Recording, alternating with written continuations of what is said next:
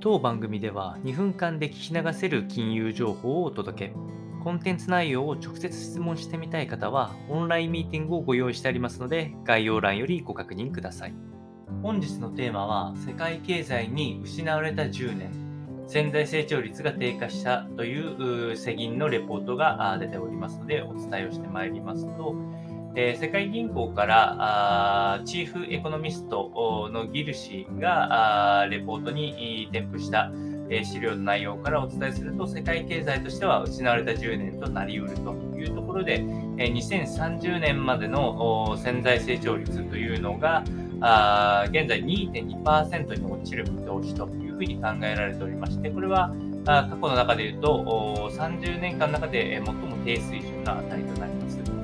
え直近の成長率を見ていくと、直近10年間の成長率は2.6%、さらに、え10年前に関しては3.5%というところで、どんどん成長率が下がってきているというような状況です。でこれらの背景に、えわたる要因としては、えロシア、ウクライナの侵攻であったりとか、パンデミックの経済再開に取り組む中で脆弱性が確認できるというふうにしております。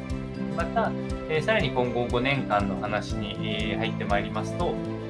え、世界的な金融危機、もしくはリセッション景気後退ですね。が現実に、え起きることがあるならば、潜在成長率はさらにここから低下していく見通しとなっておりますので、まだあリセッションはこの中には見込まれていないということになっておりますが、確かに、え5年単位で見るとリセッションの確率っていうのはあ相応にあるかと思いますので、えー、責任のレポートっていうのもこういうふうに定期的に出てきますので、え参考にお伝えをしてまいりたいと思います。